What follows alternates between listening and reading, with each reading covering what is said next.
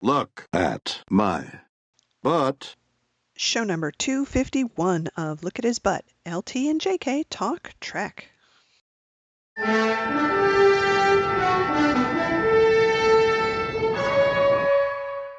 Well, listeners, here we are Again, again after an exciting weekend it was exciting. at a convention exciting. Yeah. um, where we had a wonderful time. Yeah, it was great. We did what we did last year, which was that we stayed here at my house, which is not too far away from No. where the con is, and we drove down the first night. But then the other two times on Saturday and Sunday, we took the light rail, which was um, much better to get in there. Yes. and it was held at the same place. It was the San Jose Convention Center. Mm-hmm. It was uh, it felt smaller this year, just in terms of the programming that they had arranged. Like not quite so much stuff happening simultaneously. Right. Um, not panels that started quite early or went quite late. It seemed like most everything was ending at about five in the afternoon, which was totally fine. That was fine with me. And we just took a very relaxed approach. We saw the panels that we wanted to. We took some breaks. We had a nice lunch. We walked around. The weather was beautiful. Oh, thank goodness. So we managed to sit outside and just enjoy the fresh air. So it was very, very good. We saw some sciency stuff. So we saw a really interesting panel about um, traveling to Mars. Pack your bags. We're going to Mars. And the panel not quite yet. Not quite yet. The panel was all scientists who talked about uh, pros and cons of uh, going to Mars, going to the moon, and going to low Earth orbit as sort of um, where our next outpost is going to be. And that was, I thought it was really interesting to hear who was for which one and how they were thinking we were going to progress. And I don't know, from a practical point of view, it just seems like going to the moon and having settlements on the moon makes more sense than anything else mm-hmm. because it's so much closer. Right. And because there's so many raw materials there that you can make stuff out of, and that can be our big experiment. You know, that they mm-hmm. were pointing out that going to Mars has a lot of advantages because Mars is more like Earth in terms of the gravity and things like that, but it's so far away. Right. It's not like you could go there and then come back Mm-hmm. easily. You're pretty much going to go there and maybe not come back, you know, Right. depending on what happens. So I thought that was a really good discussion. I liked It was. It was a fun discussion. And then what did we do after that? The um I can't even remember. Was that the fanfic one after that? No, that was No, no, not the fanfic one. The um We should have had the schedule in front of us. oh before yeah. We started What was it? The one with the Captain Nemo guy? And what were they talking about? Oh, that was the thing about adaptations. Yes. See, I was getting it confused Yeah. with fanfiction. So that was very good. So um, it was a, a team of um, not professionals, but but people who are um, you know media consumers. And, Yeah, and- bloggers. Yeah, bloggers and stuff, and they were talking about adaptations, and we wanted to see that specifically to see what they had to see say about things like Star Trek, and it was a good discussion. Mm-hmm. Um, what was bugging the shit out of me was through the entire 45 minutes, whatever it was, they consistently misused the word reboot. Yes. Because they were saying prequels were reboots, sequels were reboots, you know, everything was a reboot. And Right. it's like, no. No, they're not. They're really not. It, it, it people were throwing around a lot of terms without really defining them. So, you know, there's reboots. Mm-hmm. Yep. There's remakes. Yeah. There's reimaginings. Mm-hmm. There's prequels. There's sequels, and those are all different things. You know, there might be a little bit of Venn diagram overlap between them, but they're not the same. They are not thing. all reboots. Yeah.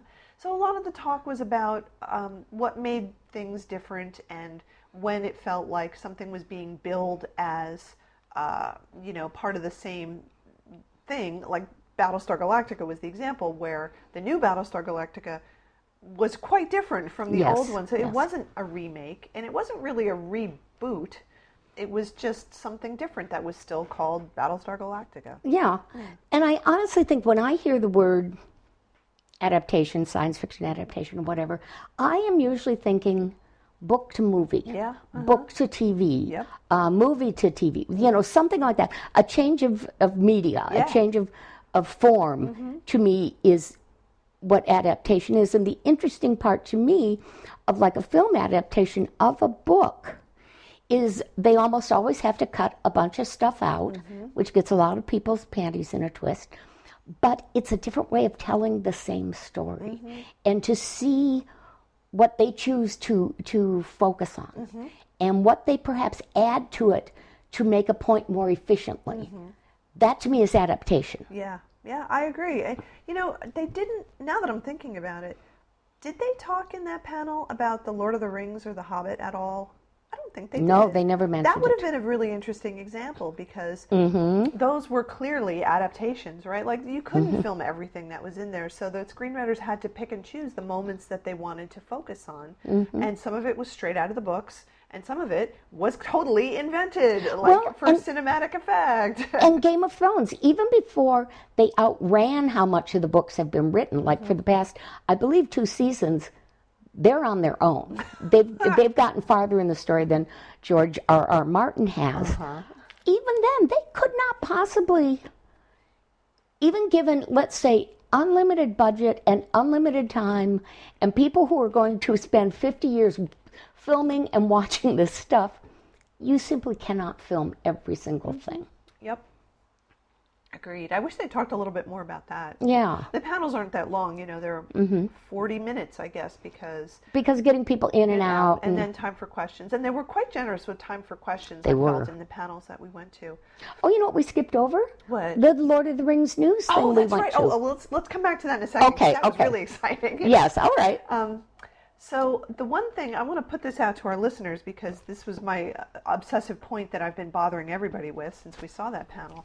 Um, I could not really think of many examples, only a few, of uh, remakes, and I'm going to use that word very specifically, a remake of a TV show or a movie where the original was really good and then the remake was just as good or even better, perhaps. Because it seems like all of the ones that they talked about in that panel and that we could think of afterwards, either the original was great and the remake was not, or the original wasn't very good and then the remake was done to make it better, like to do a bigger, better, more powerful version of it. Um, and there just aren't that many where there are two versions that are kind of equally good. You thought of some good examples outside of science, Science fiction, fiction, yeah. yeah, which makes sense, especially for for dramas or and even- musicals or musical, right? Musicals, you know, like Holiday Inn, White Christmas, right? Like well those aren't even this they're not remakes of each other. they're other not remakes, but they use some of the same Music. music and a little bit of the plotting and the source material. You know, they're not the same movie, but both of them are really, really good. Mm-hmm. well like, and to me the, the the um the example i came up with first which is the one i like the most is um, the 1930s version of a shop the shop around the corner Mm-hmm. with margaret sullavan and james stewart delightful charming in the 40s maybe late 40s they made it as in the good old summertime with Mm-hmm. judy garland now it's a musical absolutely delightful and charming. But it is a remake. It's the same story, and in that case, I believe it. Yeah, it's even set in the same time period. S- You know, the uh, "You've Got Mail," which is the same thing, was is also a remake of it, but it's crap and it's updated to use email. modern, yeah. But those two, you could watch either one of them and go, "What? I'm having a wonderful yeah. Time." And not true for, for science fiction and Mm-hmm. fantasy, which is weird. And all the ones that we could think of recently were, as you so astutely pointed out, mostly vanity productions or Mm-hmm. people who were trying to recapture something about their youth and ended up with a movie or a TV show or whatever that's just not very good and, Mm-hmm. and adds nothing to the original. Um, I, I asked this to the panel, and one of the guys pointed out that um, you could maybe say the Batman movies are, are good. So the originals were interesting and, and good, um, the Tim Burton one, and then the Christopher Nolan one, for people who like that, also is rated as a good movie. I don't particularly like it, but a lot of people seem to think it was good and they liked it, so I'll accept that. So there's one, you know, and, and the rest of them, it's just like, no, they never really seem to be much better.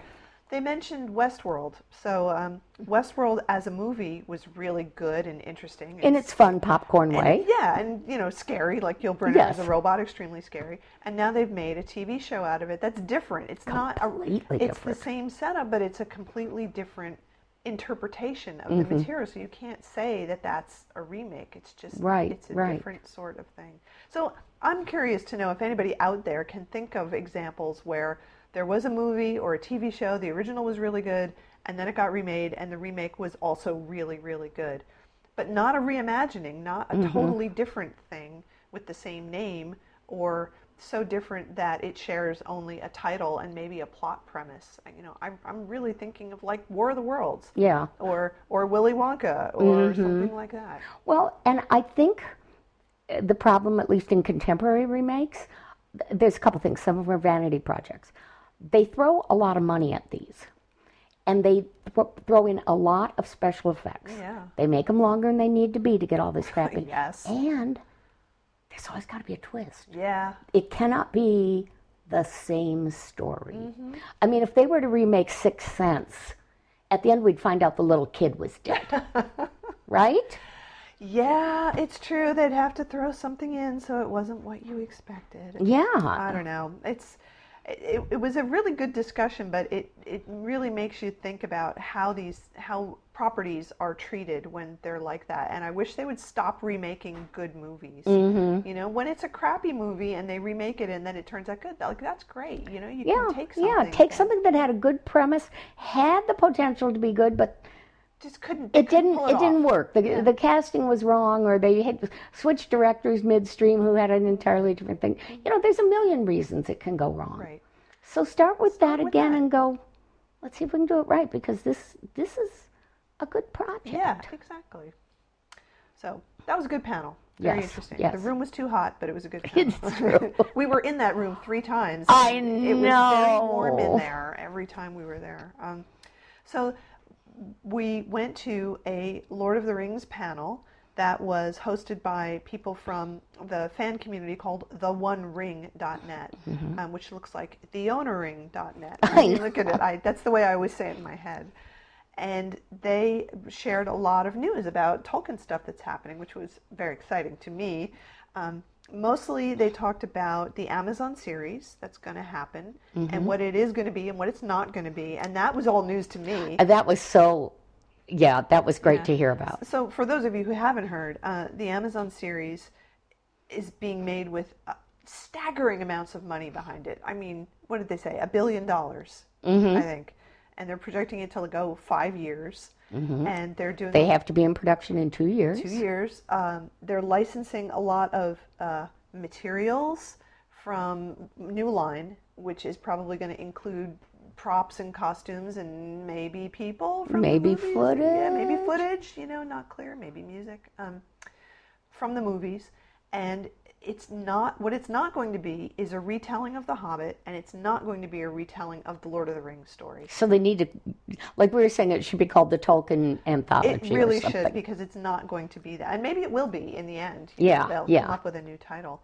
So part of the panel was them just kind of riffing on what it could be. You know, stories of the Second Age, stories of young Aragorn, stories of Rohan, stories of Moria or the dwarves. Like it could be anything, which is Mm-hmm. Well, very exciting. And the interesting limitation on it is specifically they can do anything that's mentioned right. in Lord of the Rings. Mm-hmm. But if it has never been mentioned until Silmarillion, that's off limits. Mm-hmm. Right. Nothing in the Silmarillion can go in there. It has Mm-hmm. to be from Lord of the Rings or the adjacent material that's around it. So, Right. Yeah, it's very, very strongly. But bounded. there's a ton of stories in there. Oh, so many. So that was cool. Mm-hmm. Um, and then they also talked about the fact that there's going to be apparently a Lord of the Rings uh, theme park experience in Florida at Universal Studios. Like this is really going to happen. And so there was some time spent like, what is that going to be? And nobody knows what that's going to be. you know, I, because my family lives there now, I have spent a considerable amount of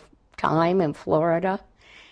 And there is not one single locale that I can think of in Lord of the Rings or The Hobbit. You know, I didn't see the Hobbit movies, but I read the book and uh-huh. read the Lord of the Rings and saw those movies and everything. Nothing that fits in Florida. Nothing, except that that's where all the other theme parks are Yeah. Well, and is it going to be rides and foods and and then we came up with the idea of it was going to be the Epcot Center of Middle Earth. I love that idea. I think that is the best idea, and I would so love to see that, where you can just go to the different booths and meet people. And there, mm-hmm. there's the there's the Rohan table, you know, Yes. and there's a dude dressed like Eomer, and you know they're they're giving you cups of mead and and stuff like that. It's like come visit us in Rohan. We have a good package deal for you. yes, yes. can and then there's that as well. there's the Hobbiton part of Epcot, you Right, know, that yeah. uh, you can go there, Sit and on a bench and smoke a pipe, and and there's the uh, Lothlorien part, right, very which is all airy fairy woohoo, and uh, So unclear what that's going to be. I've never been to like the Harry Potter thing, so I don't know what it's like when Mm-hmm. you're there. Apparently, it's good. People really like it, but I've never done it, so I don't know. yeah, But if they can do it and it turn, it, people say it's good, I would totally go there to see what that was like. So good. You can report back. I will. I, will- won't. I will do a. I will do a field trip. I'm I'm not. It's not just that I'm not a, a theme park person. I am not an amusement park person. Mm-hmm. I don't like either of those things. So it will it will be very uh, amusement parky. I'm sure. I mean, they're going to have to have a thing, as, as somebody on the panel mentioned. You know, where you're the ring and you're going into Mount Doom. Like that, that's the roller coaster. You're in it. It's like plunging into the lava that's in the middle of Mount Doom. Ah. So yeah, it could be that. Uh, and they talked a little bit about some of the other Tolkien publications that are coming out this year. Some more books and things, and then uh, some stuff about some of the games, not Lotro, but uh, the other uh, Shadow of the Ring or Shadow of War or something like that, which is apparently a big deal. And uh, I got in a plug at the end for Corey Olsen, the Tolkien professor, whom I love, all the stuff that they're doing. So that was really neat to hear all that, and especially because some of that news was happening like right then. They said that had just like the day before they'd announced some of these things. So for all you Tol- yeah, all you Tolkien fans out there, very exciting time to be alive for sure. yep. Uh, and then the next day, we went to. Um, oh, we split up. So you saw Katee. I saw Katee Sackhoff. Very, very entertaining. Very comfortable in her own skin. Um, so, ha- at least seemingly happy to see the fans and and um, and answer their questions and you know talk about the projects she's working on. And uh, one of the things I thought was really interesting, apparently her father was a huge influence on her life because several times she would mention, well, my father told me this piece of advice, you know, whatever. But one of them was, you know, when she headed to Hollywood to be an actress, he said, you've got to figure out what makes you different. If you're just another blonde in Hollywood, you're going to fail. Mm-hmm. And she said it took her a long time to figure out that although she comes across as a strong person and she feels she is a strong person and that's what she plays, she can also at the same time be vulnerable, mm-hmm. which is her in real life and it, it also communicates on screen. And I just thought, you know, that's really, I mean, it's a marketing thing. What sets your product apart? But, you know, she had a lot of interesting, uh, you know, fun things to talk about that uh, I enjoyed. You know, I I loved her on uh, Galactica, and as I've said, she was what hooked me on that in the first ten minutes. It was like I'm watching the rest of this. That's awesome. Um, so while you were doing that, I went to see David Gerrold, who um, it was an author spotlight. So he was talking about his experiences and um, projects that he's working on now, and some of the stuff that he's done. Again, very generous with questions from the audience, um, and it's it's really weird, you know, to see people still getting up there and saying to him, "How did you get the idea for Trump?" I mean, it happens every time. It happened then, and it happened when we saw him in Yes. another panel, and ve- he's very gracious about it. I gotta say, you know, if I was him, I would be throwing knives at people who were asking me that question now, 50 years later. Um, but he always makes a point of saying he explains where he got Mm-hmm. the idea, and then he says, "And I've written a whole book about it called The Making of Trouble with Tribbles, and you can buy it at my table that's Yeah, in the yeah. writer's room." So, really, it was very good for him, and he's a very entertaining speaker. Oh, He's- yeah. he's very, very funny. So that was cool to hear him. And then we went to see Adam Savage, which was uh, very high energy. And He is just so amazing. I mean, as a as a person, as an individual, and he just comes out there and he he he beams energy and goodwill. He owns not just the stage, but the whole oh, The whole giant place. ballroom that we were in and just takes every question in the best spirit possible. Yep, he's really good. He's very good with kids. There were Oh, several kids who seemed quite nervous, but he was great with them. He always tells a story I haven't heard before. Uh-huh. So that story about Jamie punching himself in the face when he had to cut the rope on his gauntlet thing. Um, I never heard that before. Yep. I've seen him live a bunch of times. I've seen so many interviews with him, so that was a good story Yep. and he he had some really good advice. A lot of people were asking for advice about cosplay and about careers, and he said um, someone said to him when you're asked the question, "How can we get more girls interested in science and STEM?" The answer is get out of their way. Just Yep. that's it. That's all you need to do, and I think that's a, a, it's a perfect. great answer. You and I talked about that a lot on our way home. Yes, it's such a good answer, and it was great to hear him, you know, just come out and say it. Everybody cheered. Yeah, Yeah, that's yeah, what we yeah. want. So it was awesome. He showed us uh, the cosplay he had done. He was one Mm-hmm. of the. He and another dude were uh, the Knights of Ren, which was cool from Star Wars. Mm-hmm. And he showed some pictures of um, some other cosplays that he had been helping people with. There were Mm-hmm. some people in amazing Totoro costumes, which was like super cool to see. So that was awesome. And let me just say again that we were VIPs this year, and thank God for that because It's so worth it. It Oh didn't cost that much more. and we got to be first in for all these big things. Yeah, you get, you know, slightly better treatment. I mean, there's a line for VOP, VIPs and a line for non VIPs. Yeah. And the VIPs get in first. And I think at the last thing we went to, which was David Tennant, Yes. I don't think any of the regular people got I in. don't think they did Because people had gone to whatever was before him and then stayed. and stayed yeah so they could have a seat so we definitely were loving the vip treatment Mm-hmm. so that was that was awesome plus we had our own lounge yes. which had free coffee and, and water and cookies snacks. on at least one day. yes and yes. it was very nice and quiet and sort of a, a decompression area And you have a, a separate entrance. You're Yes. not in Oh, those separate waiting to get in line or the line waiting to get in. You know, so definitely worth doing that if you're going to go. yeah so many perks that was great uh, that was Saturday, and then Sunday we went back. We saw the fan fiction panel, which Mm-hmm. generated a lot of discussion. Um, the panel was great. It was um, David Gerrold and Melinda Snodgrass, who is also a Star Trek writer and a comic. Tell them what she wrote. oh, well, she wrote Measure of Man. I know. I just love that. Great, and she's a very prolific author. And Marv Wolfman, I know who he is. He's a very, I mean, he's been writing comics for. What did he say? His first one was 1969. Yeah. he was like, so I just make it into the 50 years. And he had a lot of really good things to say. Yep. You know, he's obviously been around enough Oh, to, yeah. to see it all. Um, and a couple of uh, other authors who uh, I did not know as well. Mm-hmm. And they talked about, uh, I mean, the big question for the panel was are things like movies and television, are they fan fiction? So they spent some time figuring out what fan fiction is and what it isn't. And I think the general answer was if you get paid for it, if you're commissioned to write it and you get paid, it's not fan fiction. Then it becomes Profic. profic or paid work or Mm-hmm. you know contract work or something. Uh, and and that was you know I think you have to have some kind of working definition. Well, and I think that's an important distinction Mm-hmm. because the thing with fanfic is you're more or less, maybe in a nice way, but still barging into somebody else's sandbox Mm-hmm. and playing with their toys. Profic, or you know, things you're writing to spec, you're invited into the sandbox, Mm-hmm. and that to me is Yeah. that's all there is to it. Yep.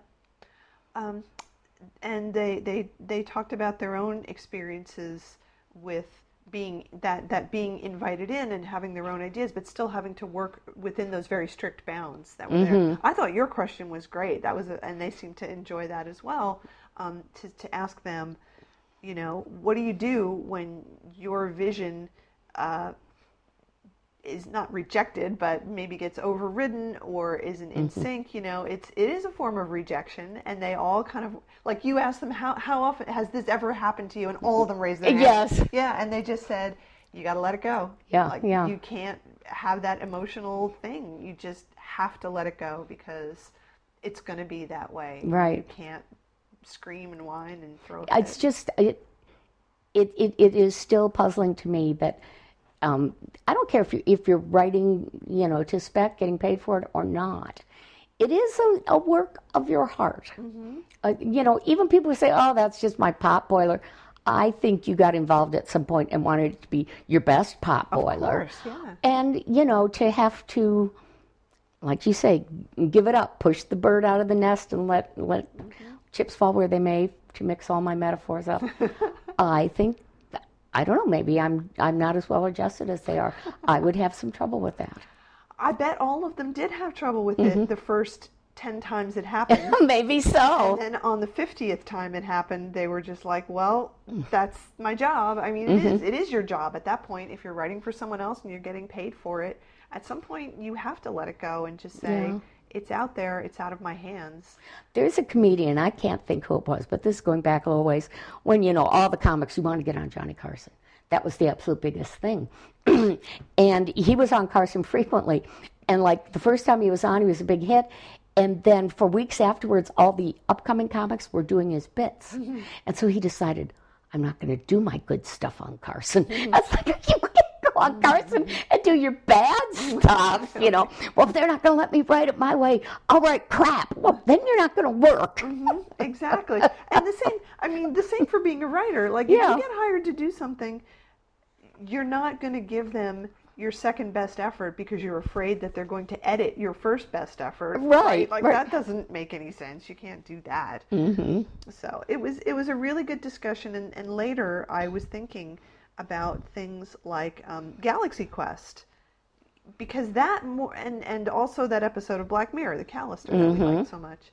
You know, those to me almost cross over into actual fan fiction because they were they couldn't exist without the source material and they depend on it so much and knowledge of that source material. Yes. So um, Familiarity. Um, I went to see David Gerrold at his table later on because I wanted him to sign one of my books, and I asked him that question, and he just looked at me and he said, "I never thought about that before," and I was like, "Okay, well, what do you think?" And he kind of thought about it. He's like, "Yeah, I you kind of could because there." There are a lot of things. They're parody and they're homage and they're, you know, they're all of those things, and they wouldn't exist without it. So Yes. maybe you could call them fan fiction too. Um, the other one that falls into that category, at least for me, is where no fan has gone before. Oh yes, the Futurama oh, episode. Absolutely. Oh my god! 100%, 100%. That, and I mean, it is fan fiction because And it's fanfic of fanfic. because that's what he's doing. That's what the alien is writing. You're be in my fanfic play. Yeah. So yeah, I I think those more than anything else are the closest. You know, if there's going to be an overlap Mm-hmm. between paid contract work and fan fiction, those are the closest to it. So it was good. That was a fun panel. Absolutely good. Uh, and then we saw David Tennant and Krysten Ritter, who were talking uh, a bit about Jessica Jones because they're Mm-hmm. both in that, but about lots of things. And David Tennant is such an entertaining man. He's so funny. He really is, and and I said something to you afterwards that I've heard um, I, directors say to to somebody. I could tell just from talking to you that you're a good actor, and I thought, how can you how can you tell that? Watching David Tennant, I knew what it meant. I mean, just the way that he played the audiences and the facial expressions and the animation and the, you know the the able to the ability to switch gears and Yeah, go with the flow. I went, he is a good actor. I oh. mean, I've always thought he's a good actor, but this is like, you know, some in real life are just very withdrawn Yeah. and. Oh, but no, like it, his whole uh, 45 minutes up there was a performance from Yes. beginning to end. Yes. And it was delightful, and he's just, he seems very relaxed. And, Yes, very happy to answer questions Yeah. and, And- and and- go with the flow. So and as we had observed, a lot of the questions were really interesting, like not Mm-hmm. the typical questions. I don't think anybody asked him about Doctor Who. Um, he, somebody asked about like what was the toughest episode, and he said the Oh, one the where where Rose. it was the last episode with Rose. But but aside from that, you know, there weren't like you know, what did you do with your costume? Or you Yeah. know, it wasn't that kind of thing. It was it was much more about him as an actor. There were some really good questions about, um, you know, what role would you like to have played that you've never played, and things that you've missed out on, and what do you enjoy more, playing villains or good guys? And and after several of them, he was like, oh, that's a tough question, and he'd Yep. really kind of have to think about it a little bit. It was good. Mm-hmm. yes, yes. and he was extremely funny. And Krysten Ritter was good. I think, as she said, this is her first time ever being mm-hmm. out, kind of on the circuit, and she was she she was good when we saw her, but clearly this is all like a little bewildering to have all these people in a room, kind of like Yeah. staring at you and asking questions. But she seems to be coping with it well. And I'm sure by this time next year she'll be an old pro at doing these. Right, right. Yeah. So that was great. And then we went to Gordon Biersch and uh, had some garlic fries, and, and that was pretty much it. And I have to say, because we went there twice, Yes, we did. if you come to San Jose and do not have garlic fries at Gordon Biersch, you have missed the number one reason to go to San Jose. It's true. It's um, like going to Paris and not seeing the Eiffel Tower, which would be almost impossible since you can see it from everywhere in Paris. But it, it you know, It's true. I will make the, the probably non controversial statement that Gordon Biersch has the best garlic fries ever, anywhere. I don't want them from any place else because when I order them, I'm expecting that, and it's like, It's always a disappointment. I've had them in so many places and they're never as good. Never, Just never, never. never, as good. So, yeah. That- There are geese outside my So, house. yeah, going. I know, I hear them honking. So uh, that was our con weekend. It was fabulous. We had a great time. It, was, it was not stressful in the Mm-hmm. no, least. we we uh, we do so well doing these things together, traveling together, and making plans, and um, and making as- it all happen for us. um, as the as before, you know, the um, staff was great, really helpful. Crowds were not overwhelming. A lot of really good cosplay. We saw people in amazing, Amazing amazing costumes. People are generally pretty polite, you know. Mm-hmm. Not not a lot of assholes, which was yeah, great. Really and the cosplayers, I'm not into it at all, but they continue to amaze me Oh, with how elaborate and intricate. I mean, this isn't something you threw together last weekend. Mm-hmm. You know, They've spent weeks working on these things, and Mm-hmm. the fact that they can wear them all day. oh, I know some of those look so uncomfortable or so hot, Yeah. but um, yeah. There, there were a couple, several people wearing TOS costumes. Mm-hmm. Um, I laughed because there was one woman that we saw at the beginning of the day on Saturday who was wearing a beautiful, really nice, pretty screen accurate red um, Uhura st- Mm-hmm. style, you know, engineering dress. And she had on black tights and black boots that came up above her knees that had about four inch spikes on them. She looked amazing. Mm-hmm. Yeah, she yeah. really did. And then I saw her later in the day, and she was walking around carrying her boots. Of I course. was like, "Oh, your feet! You should Yes. have brought another pair of boots to wear." Yeah. Oh, but then she would have had to be carrying at least one pair of I boots know. the whole well, time. she did have a boyfriend, and I was just like, "Listen, okay. just make him carry the boots, and you Yeah. have some nice, comfortable ones that you can, some Uggs, and you Yeah, can wear them Uggs. around." but there was there were a lot. There were more TNG costumes than TOS costumes. And that's almost always true at the Yeah, cons but that- nowadays. it's, it's fun. But the TOS costumes we saw looked pretty darn good. So that, that was great. That was Yep. very good. So um, let's take a little break. Okay. We have some news to talk about, and then we should also talk about um, the show that Bill did that we watched last Yes, night. 'cause yes. I like totally forgot about. It. Okay. So we'll be right back. Okay. Space, the final frontier. These are the voyages of the Starship Enterprise. Its five year mission to explore strange new worlds, to seek out new life and new civilizations, to boldly go where no man has gone before. Listeners, we want to hear from you. Facebook, email, Twitter, whatever you got, send it our way. Look at his butt at gmail.com and show notes at lookathisbutt.blogspot.com.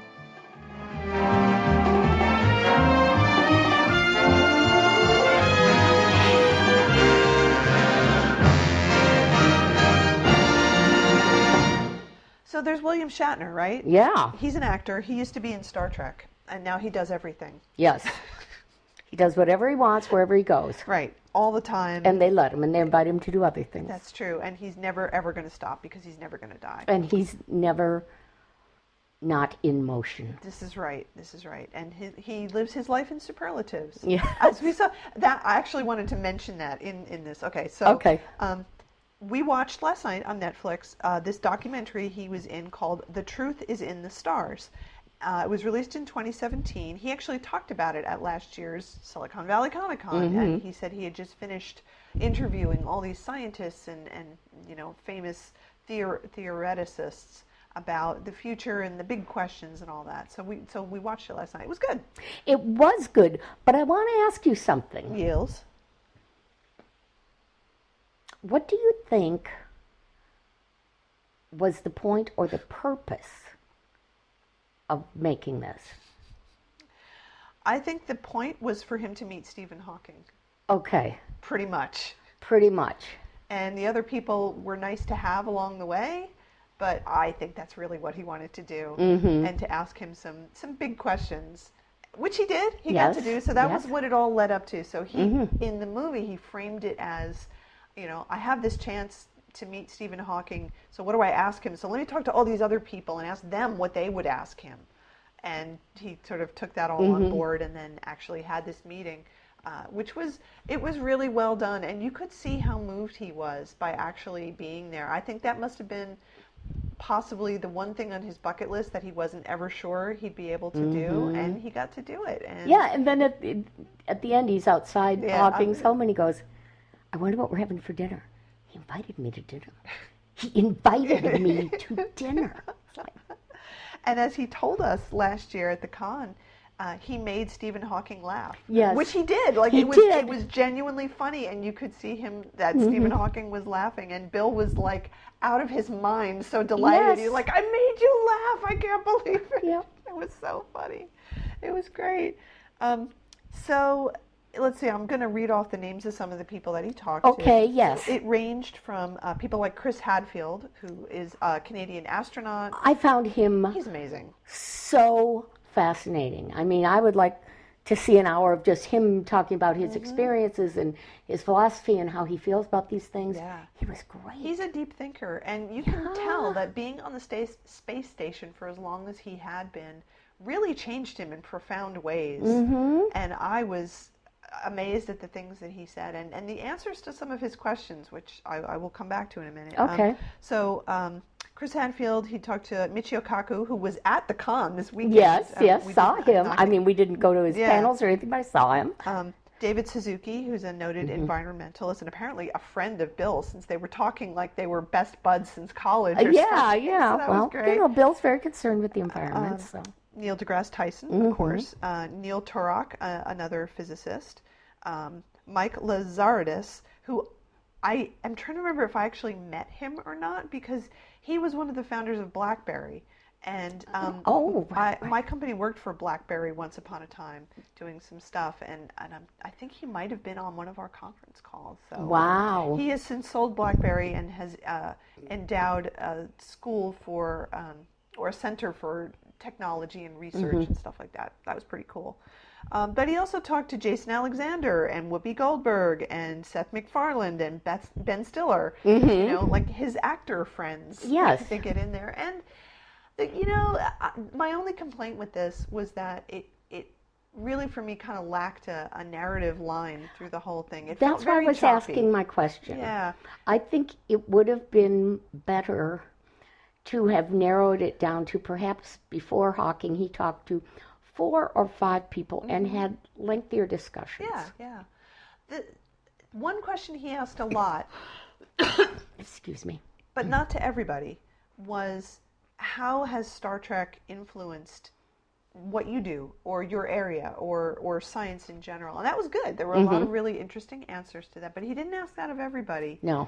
And while I found the the interviews pretty interesting, um, with different points of view, it, it didn't feel like it moved things on very much. No. You know, like he sits down with Jason Alexander and they talk about magic and then they talk about the Big Bang and what happened before the Big Bang and you get to hear a little bit of Jason Alexander's philosophy. It's like, okay, that's that's cool. Mm-hmm. But I didn't get a lot from it. Yeah. You know, it, and it, it for some of them, it was clearly an opportunity to tell Bill how much they dug him, which Yes. is fine. I mean, I'm not going to say no to that, but still, like, uh, if this is really about asking those big questions, like where do we come from, and how does the universe work, and can we do time travel or warp speed and stuff, Oh, we forgot to talk about the physics of Star Trek. Let's Oh, come back to that. That was like Okay. the best panel. Uh, yes, well, let's finish Yeah, up so we'll Bill's finish this. documentary. Um, it was. I mean, it was good. I- I just. I wished.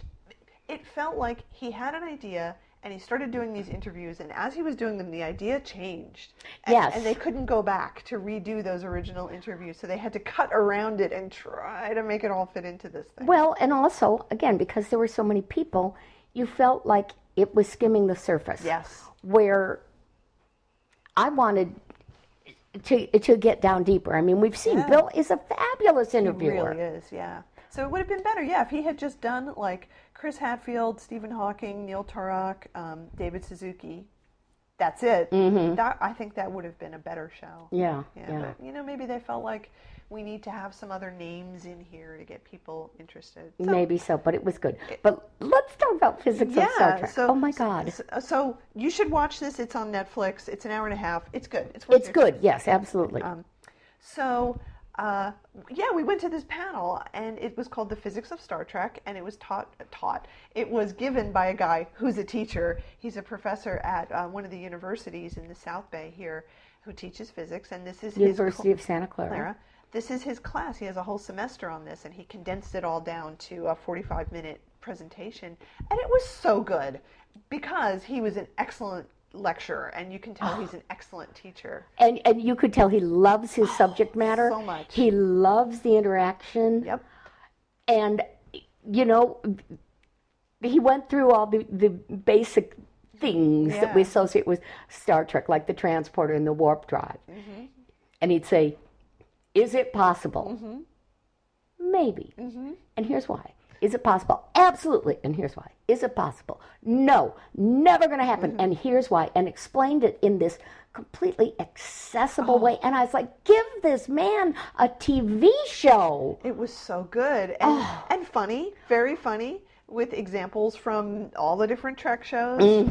And I loved that he finished and then he started taking questions from the audience. And I don't think I've ever been to one where there were so many questions that he just answered like rapid fire. Like, what about this? What about the transporter? What about the food replicator? What about the shields? What about this? And and um, you know, he just was like, "I'll tell you about that," and then he'd do it in like two minutes. He would he would Yes. bang it out, and that was the explanation. He was great. It was such a good thing. Um, so uh, things that are possible include warp drive. Um, things that are not possible are things like uh, inertial dampers. Yes, that was the absolutely one where he said impossible. absolutely not. Never going to happen. Yeah. But um, warp drive, uh, I think transporter in some form. right, but not like on the show. No, not like on the show. Right. Um, shields kind of sort of possible. Oh, possible yeah, yeah. so that was pretty interesting um, time travel maybe but not likely. but not likely and maybe and he's like we're traveling now in one direction Yes, forward. yes. like yep that's exactly right Well, and he also pointed out some of the things that were in Star Trek that we have now. Like Mm-hmm. he's was he the one who said when I was first watching it and I was going, yeah, that could happen, that could happen. The one he thought would never ever ever happen was the automatically opening Oh, So doors. that was Neil deGrasse Oh, was that him? And Okay, we, that's he, right. He told that story, and then we were watching the movie, and that's where he said it was in that movie. Mm-hmm. Yes, Bill was interviewing him, which I thought was hilariously funny. Yes, but um, you know, he was saying like um, they sh- he showed the shot of Uhura with the the thing in her ear. And he go- Bluetooth. Um, you know, the the portable computer, the pad, you know, pad, whatever you want to call it. Yeah, Yeah, yeah, the communicator. He does the flip phone, and he says, you know. Years ago, you'd show the flip phone. It was like, wow, communicator. And now it's like flip phone, you know. So old, yeah. Oh, but and he's the like the doors. Yes. but he's like the kind of teacher you always want, and the Mm-hmm. kind of teacher who you would go to his class no matter what he was teaching yeah, definitely, because it would be so worthwhile. Oh, it was great. I was so happy we went to that. And, Oh, and it was packed. It was in that little room that we had been in before, room. the little hot human room, and they could have put it in a room bigger, and I think it would have been full. And that's what we were saying. The minute you put Star Trek in the title of it, you should be moving it to the ballroom. Uh, definitely, people are going to show up. So that was that was really great. So yeah, sorry we missed that in our, our con recap. Um, one thing I wanted to say, which came up both um, in Bill's movie, but also in the um, the Mars panel that we Mm-hmm. saw, was the question: if you had the opportunity, would you go to Mars? Knowing it was probably a one way trip, you know? No, the, the, well, the question came up several times, and one time it was, would you go knowing it was one way, Right. and would you go knowing you could come back? Yeah. So I was, so Chris Hadfield, the astronaut, um, Bill asked him, would you go? And he said, yeah, definitely. I'd go. And Bill was like, but what about your family and, and you know, not getting to, to see your granddaughter? And I was, he was like, you know, for me, if I had the opportunity, I think it's so important that I would do it. Some of the people on the Mars panel also were saying if they had the opportunity, they would go. Um, you know, I've thought about this because Yeah. in our lifetimes, it probably will be possible to go to space if you really want to. You can now, certainly, Right. But if you you got the money. And somebody says, I can't remember what company it was, they're going to have a hotel in orbit Yeah. in 2022 or something. yeah, not that far away where Yeah. you could actually go and do it. And you know what? I would never do it. I have thought about it long and hard, and I do not want to leave the planet. I, No. It would make me too scared. that, that's right. I just, I could not cope with that level of, even if they've gone a million times safe, the uncertainty. And I don't mean the uncertainty of space travel, I mean of getting to this place where absolutely nothing is familiar to Yeah. me. Nothing. Nothing. I, my brain would shut down. No, I don't ever want to be that far away from the planet. Yeah. Mm-hmm. It's too far for me. It's too scary. I don't want to do it. So for people who are cool with it, and the people who go and live on the space station, oh my God, what does it take to be able to do that? That's amazing. Yes, yes. Totally amazing. Well, you know, when you were uh, talking earlier about what's the Canadian astronaut's name? Chris Hadfield. when you were talking about him and what an amazing person he is, from the things I've read and interviews I've seen, it seems to me that like almost every single one of the astronauts and the people who have gone up to the space station and worked there and everything are all fairly extraordinary beings. They are. Um, they it's not just oh they know physics or they know their job. These are these are people who really think about things and you know have ideas and have an actual life philosophy that guides them. yeah, And they're they're well read usually in many areas. they are. I, I just don't see how you could go up and live in space and not have that change you in some fundamental way. Right? Yeah. I mean, I know it changes them physically, right? They were just saying, Yeah. Mm-hmm. like your DNA is now different from being up there. That's wacky and wild, but yeah, it must it must really change your way of thinking about everything Mm-hmm. to be away from your own home planet. Well, and so many of the, the early astronauts said when you got far enough away that you could see Earth as a planet. The whole, Not just all of it, all of it, at not just looking at Africa and, and the rest is outside your screen. Yeah, That it, it it's it's one of those moments that strikes you speechless. yeah, What what can you say? How can you describe what that yeah. feels like? It's it's amazing. I hmm, I wonder. I wish Bish, Bill should have talked to him more. we should have talked to him more. Yeah. Would have been good. Okay. All right. Um, we have some news that we, that we have to get to, and it's uh, newsy news about Star Trek. Newsy newsy. So I'm news. just going to go with the one that, that was announced today Yes. because it's the freshest one. So they've been now because production is going to start soon on uh, season two of Discovery.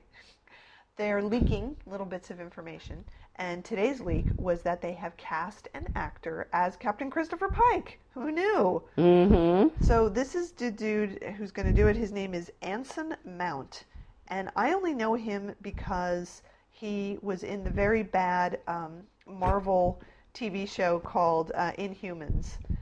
I don't know him from anything. Yeah, and I don't know. uh, His other credits include Hell on Wheels and something called Nonstop, and I don't know what either of those two things are. So he's an actor. He kind of looks like Jeffrey Hunter. Kind I of. would say, Yep. you know. Yep. Um, so that's good. That's kind of all it says. It doesn't say how many episodes he's going to be there or how much we're going to get to see him. Uh, one of the co-runners said uh, the second season of Discovery is not a war season. So I guess the first season was a war season. Mm-hmm. We are very interested in tackling themes of science versus faith. We'll be nine years before original series, and there are things from TOS that we want to do some nods to. to me, the big question is not who's playing Christopher Pike, although, you know, like you said, they're leaking little bits. But who's going to be the new captain of Discovery? And do you think it's possible they'll bring in someone else? Because um, I just saw a snippet of an interview with Doug Jones who said, and he could just be playing us, but he said Saru needs to grow more. And I don't think they would give it to Burnham. No, I wouldn't think so. Yeah. No. I don't know. Um, it seems like a really good opportunity to bring in someone new in that Mm-hmm. role. It'd be great if it was a woman. That'd be nice. I can't think of anybody else in the crew besides Saru who they could promote. Right, right. They haven't, Nobody else. There's, they haven't- everybody's else junior. yeah, pretty junior. Yeah. They haven't developed any character to the point where you're going, yeah, so and so could step in. Yeah. Um, I wonder, like you said, it'd be great if it was a woman, and I was thinking it'd be great if it was anything other than a white guy. But um, have we ever seen? No, we have not. An alien captain in the in you know Starfleet. Do Vulcans count as aliens? When was one a captain? Spock was a captain. But he was a captain for a teaching thing, and he he was very distinct about that. Yeah. That and there are captains who are who that's their rank, but they don't command a ship. Yeah. Well, there was the the Vulcan ship. Um, mhm. There was a Federation ship that got destroyed. Yeah. So obviously a Vulcan captain there. Um, I mean, I think they've they've had captains who were aliens. We we didn't see them on their ships, but at you know like conference settings. I think on Deep Space Nine, once in a while, they'd have a captain come in, and it wasn't a, a standard white guy. Yeah. kinda- Well, and this seems like early days in the Federation, but honestly, they have more aliens on board than we ever saw in TOS or Totally. TNG. Uh, Totally, totally. So it- it would be a good opportunity. So maybe they'll it'll be Ensign Daft Punk or something get getting promoted up the ranks. I don't know. So uh, another leak that came out um, a little further back was a bonus scene that was leaked, which was very interesting. Yes, indeed. So we were saying at the end, you know, with Georgiou, the mirror Georgiou, that is, they're not just going to let her go. We're like, no. so in this additional scene, she gets a visit from a dude named Leland who asks her to join uh, Section 31. We had speculated a little bit about that earlier, and it seems like that is going to be one of the threads in the next season. yeah, and I saw something where I believe the showrunners sort of confirmed that that there would be Section 31. Yeah. So that will be very interesting. Um, you know, they haven't really leaked a whole lot about that. Um, here, let's see. It's showrunner Aaron Harberts addressed the question of whether or not Star Trek Discovery takes place in the Prime timeline, saying the idea was always to be in the Prime timeline. Obviously, there are questions and concerns and things that are different. Our technology is different. We have a ship that runs differently. Season two is really exciting for us because this is our opportunity to show how Discovery fits into this Prime timeline, and we're firmly committed to that. But I do like the idea of seeing other universes from time to time. Okay, Okay. Whatever that means. whatever that means. Uh, let's see. Uh, a fan had also asked, I think this was at San Diego Comic Con or something, uh, or, or a different Comic Con rather, whether Discovery will change its officers' uniforms to something a bit more traditionally Trek in season 2 Acknowledging that Discovery did bump up against the Enterprise in the finale, uh, Harberts hedged, we know what kind of uniforms they wear, so we'll leave it at that. Okay. Okay. Thanks. That's yeah. Well, you know, that's kind of their job is to to whet our appetites. Yes. So they're going to be filming soon. They're writing it right now. They, I think they're doing like kind of one a week on these leaks that are coming out, little little bits of information. Mm-hmm. Well, that's smart. They should be doing it's that. good. So they'll keep us interested right up Yeah. to when it starts again. Wonderful to see good old Harry Mudd again. I gotta think they're going to use him again. They gave him such a prominent role. Yes. Well, he, Rainn Wilson, is in a play in Chicago right now. And when I get back, if I can uh, still get tickets, I want to Yeah. go see that. Yes. Uh, just as an aside, we watched uh, The Death of Stalin the other night, which Jason Isaacs is in, and he has a great part. So Oh, God. if you get the chance to see that movie, it's amazing. It's hilarious. It's so dark and so funny and so bloody and just hysterically funny. And so sharply written and sharply performed. It's like everybody is at the top of their game and pinging off each other. really. You, you would never think that Steve Buscemi would be the perfect person to play Nikita Khrushchev, and yet he is. He is. He's wonderful. He's so good. Uh, so yeah, if you're into that sort of thing, definitely see that. It is really good. And it's Mm-hmm. still in theaters as of now. Um, it hasn't Yes, been released yes. on DVD or anything, but yeah, Death of Stalin. And Jason Isaacs is he's so funny. Oh my God, He really great. is. Really, really, really good. And he has a great Yorkshire accent. on top of it. All right, uh, we got a couple other things here. Let me look. Oh, so we've got that thing with the, the 50 best science fiction moments. This was in uh, Popular Mechanics. Yeah, good old popular mechanics. And uh, the interesting thing to me is there were uh, four from TOS, Wake Up Machine. Um, at the, the bottom of the list, the number 50 was Nuclear Vessels. They really like that. And then further down in the 30s is the destruction of the Enterprise. So that was interesting. Um, I'm trying to find the other, the, the last one I know, but um, I'm trying to find the one in between there. Oh, this is one of those terrible website things where they make you click through all of the, the gallery to get to it. It's like, oh my God, don't do that. Yeah, Stop doing that. And now my, my screen just froze. Come on, come on. okay. Let's do this. Let's do this. Let's see. I'm, I'm going through. Oh, what? Which one is that one? I'm at 20. Yep, there. Destruction of the Enterprise. Okay. Okay. Here we go. Forbidden Planet. Yes. Forbidden uh, Thing. oh, yes. Uh, wow. Okay, Close Encounters. Now it's running. Okay. Oh, of course. Number thirty. Khan. Yes. And then at number 10 Uh-huh. is the death of Spock.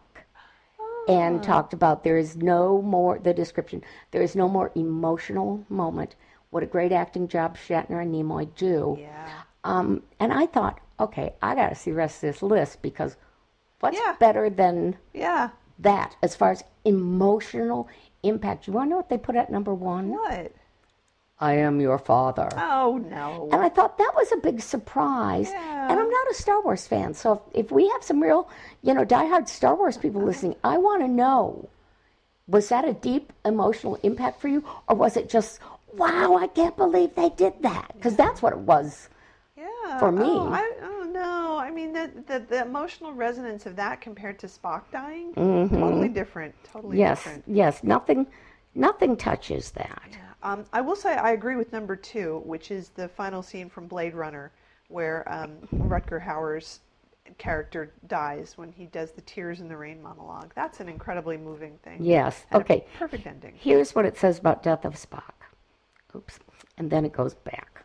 It flipped away. Okay. I have I have been and always shall be your friend. Yeah. So much history of friendship summed up in nine simple words.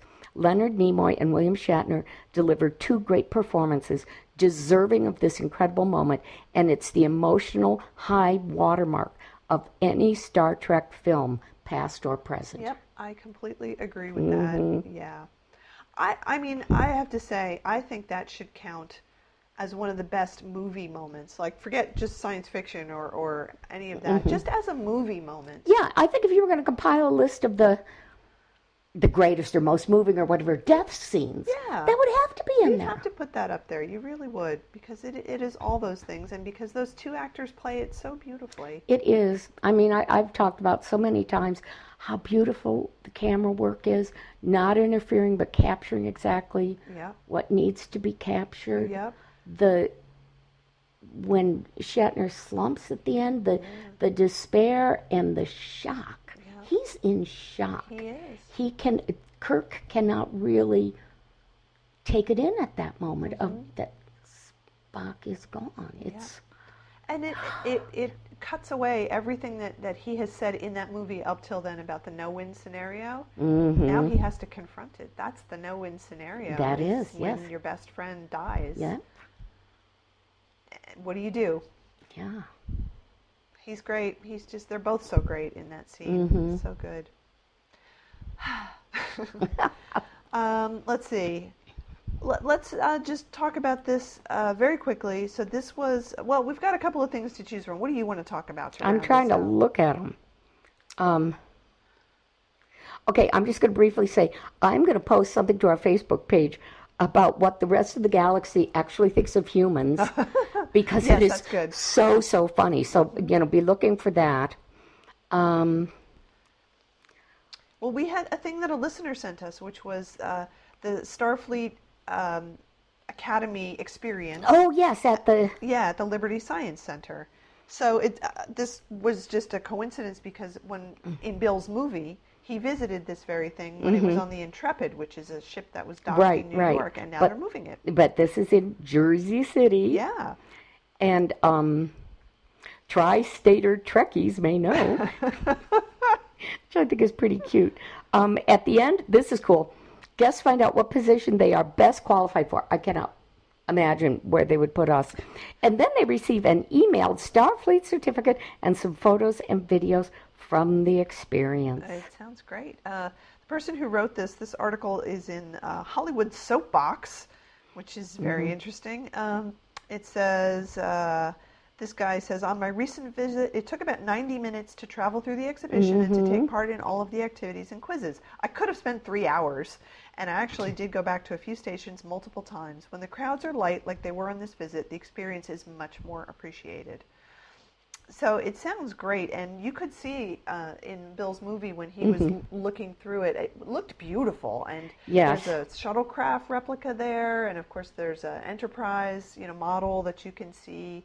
Um, there was, I- think, in the Intrepid itself was the shuttlecraft Enterprise, yes. which Bill was also looking at, and uh, just so many interactive things that just looked totally beautiful. It looked like they did an amazing job. So Okay, listen to this. You're able to beam onto a ship using a green screen, and the re-atomized video of the beaming is actually saved on your account and emailed to you. There's a phaser shooting game, a Klingon language lesson, Uh-huh. and a chance to pass the Kobayashi Maru training exercise. what does that mean, pass? Well, try to do. yes. You're not going to pass. You're not going to not get destroyed This is by a the hoot. It's important to use the wristband and try to hit each and every station because there are quizzes throughout. Uh-huh. The device records your answers, and then at the end it tells you you should, you know, be in uh, the laundry like Yep. Ensign Pulver. I was ships, ships, ships corset maker. Yeah. the embroiderer, ship's Ships- fool. That's me. Yeah. That's me. I'll be juggling and trying to make people laugh. That'll be great. Well, I, I, I'm sad that it's in Jersey City. I wish it was a little bit closer because it seems like it would be super fun. So, uh, for any of you on the East Coast, uh, it's there through May 28th. Ooh, So okay. uh, go see it. Go soon. I'm sure lots of people are going to be there. Um, I wanted to mention just one more thing about Bill's movie, which was that I liked how he kind of effortlessly, effortlessly went back and forth between saying, I played Captain Kirk on this thing, um, and then sometimes he would say, um, when I was exploring space, yes. like he had really done it, you know. This is my When I was explain, exploring cardboard and twinkle lights, Yes, when I was captain of the Enterprise, like that's on your resume. You not that you played the captain. No, but that you when are the captain. Captain. So I, I appreciate the fact that he just kind of slips into that Mm-hmm. very, very naturally. Yeah, when I was exploring space and flying around the galaxy. Yep. You do it, Bill. Yeah.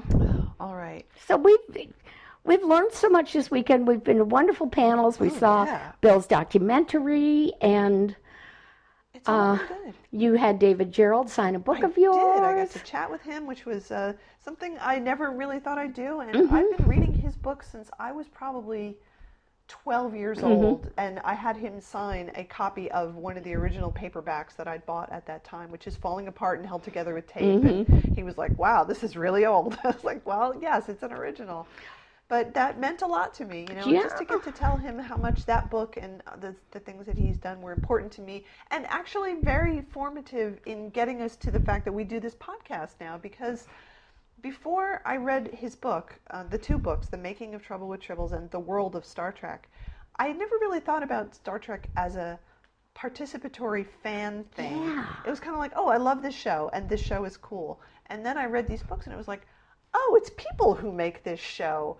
And Mm-hmm. here's all this interesting stuff about how they film it and what goes on and who these people really are. And there's fan conventions and people write fanfic. It's like I had never known about any of it, and it just blew my mind to Mm-hmm. read those things. And that's what put me on the path to where I am today in terms of fandom. Well, and, and speaking of things that blow your mind, I had forgotten that he wrote the book, uh, The Man Who Folded Himself, Yes. which I read, I think, about a year ago. And it really is a whoa. Okay, wait, let me wrap my head around this before I read the next paragraph. But uh, really interesting, really fun, good book. Yep, he's, Yes. a, he's an excellent science fiction writer, and um, also created and wrote for um, Land of the Lost, Yes. which he talked about a bit at the panel, and that was pretty amusing. One of the many, many things he's been involved in. So if you're a fan of the um, uh, the Sleestak, and you know that's that's his thing, that's his deal. He did that. Well, that here's one of the great things about going to these cons. You and I are standing in a line. I'm going, I have no idea what Land of the Lost is. And you start explaining it to me and telling me things, and the guy behind me goes, The Sleestak? and it's like, I love this world. It's great. It was funny. And then as we're standing in the line for David Tennant, you didn't see him, but there was a dude uh, standing in the line right next to us who was he was very tall and he had a bald head and he was wearing a yellow jumpsuit and a big silvery cape and he had um, red boots and, and red gloves on and I was like I know who he is and he went in and like and then last night we were watching TV and we were watching we watched the anime that this dude was dressed up like he, God. he was One Punch Man and I was like I knew who he was he was One Punch Man I was like that's not obscure but that's enough that not everybody is going to dress up like that dude and shave their heads Yeah. to look like that so Yeah. that was pretty cool I enjoyed seeing Yes, it, it was great. And um, as far as we know, we haven't heard anything. We certainly didn't witness anything. There was like no trouble, no you know fights. I mean, this this is a real. Uh, I mean, families go to this. They bring their little oh, lots of kids, kids, yeah. and uh, the kids are dressed up too, and everybody's having a good time in a good mood and going to these different things. So yeah Yeah. it's a really good con I really like mhm, it it's well run. next year we'll be there Next year, they've got to have though better signage. yes That convention center has poor signage. Not the fault of the con, the convention center. Also, there have got to be places where you can buy bottled water, snacks. The snack bars in the convention center were closed. Yep. And outside, you could get ice cream or hot dogs. yep that was pretty much it That was it. So Yeah. That that made it a little um, less fun. comfortable Yeah, less comfortable. Yep. Yeah, because you know at certain points I was like, I have got to have something to drink. You know, some water, something. I mean, thank God for the um, our little VIP room because Mm-hmm. um, there was no place you could just get coffee. yeah, There was not a Starbucks around there. Mm-hmm. Um, there were no coffee shops around there. There were places in the hotels that are attached to the convention center, but there were 50 people online. Like, so I was able Mm-hmm. and to. hotel food. No, not that good. So I was able to go and fill up my little coffee cup, and that was awesome. That really kept me going in the mornings. It Well, when the they email us and say, give us your reviews, one of the things we said is the VIP room, and I would be willing to pay more for it, should serve breakfast. definitely. And maybe then from 11.30 to 1.30 have, you know, like light lunch available in that room. And a big vending machine Yeah, with Coke products in it. Mm-hmm. I think that would be good. but um, all in all, great experience. Great experience. We were so lucky with the weather. Oh, we were. It was awesome. So uh, let's wrap this up. Okay. And um, that's probably going to be it until we have our next show when we'll talk about whatever else is happening in the world of Czech. Because I'm sure Bill is now doing a million things and Mm-hmm. there'll be lots to talk about. So um, thanks, listeners. Hope you enjoyed hearing about the convention. Uh, and until next time, I'll say it correctly this time live long and potluck.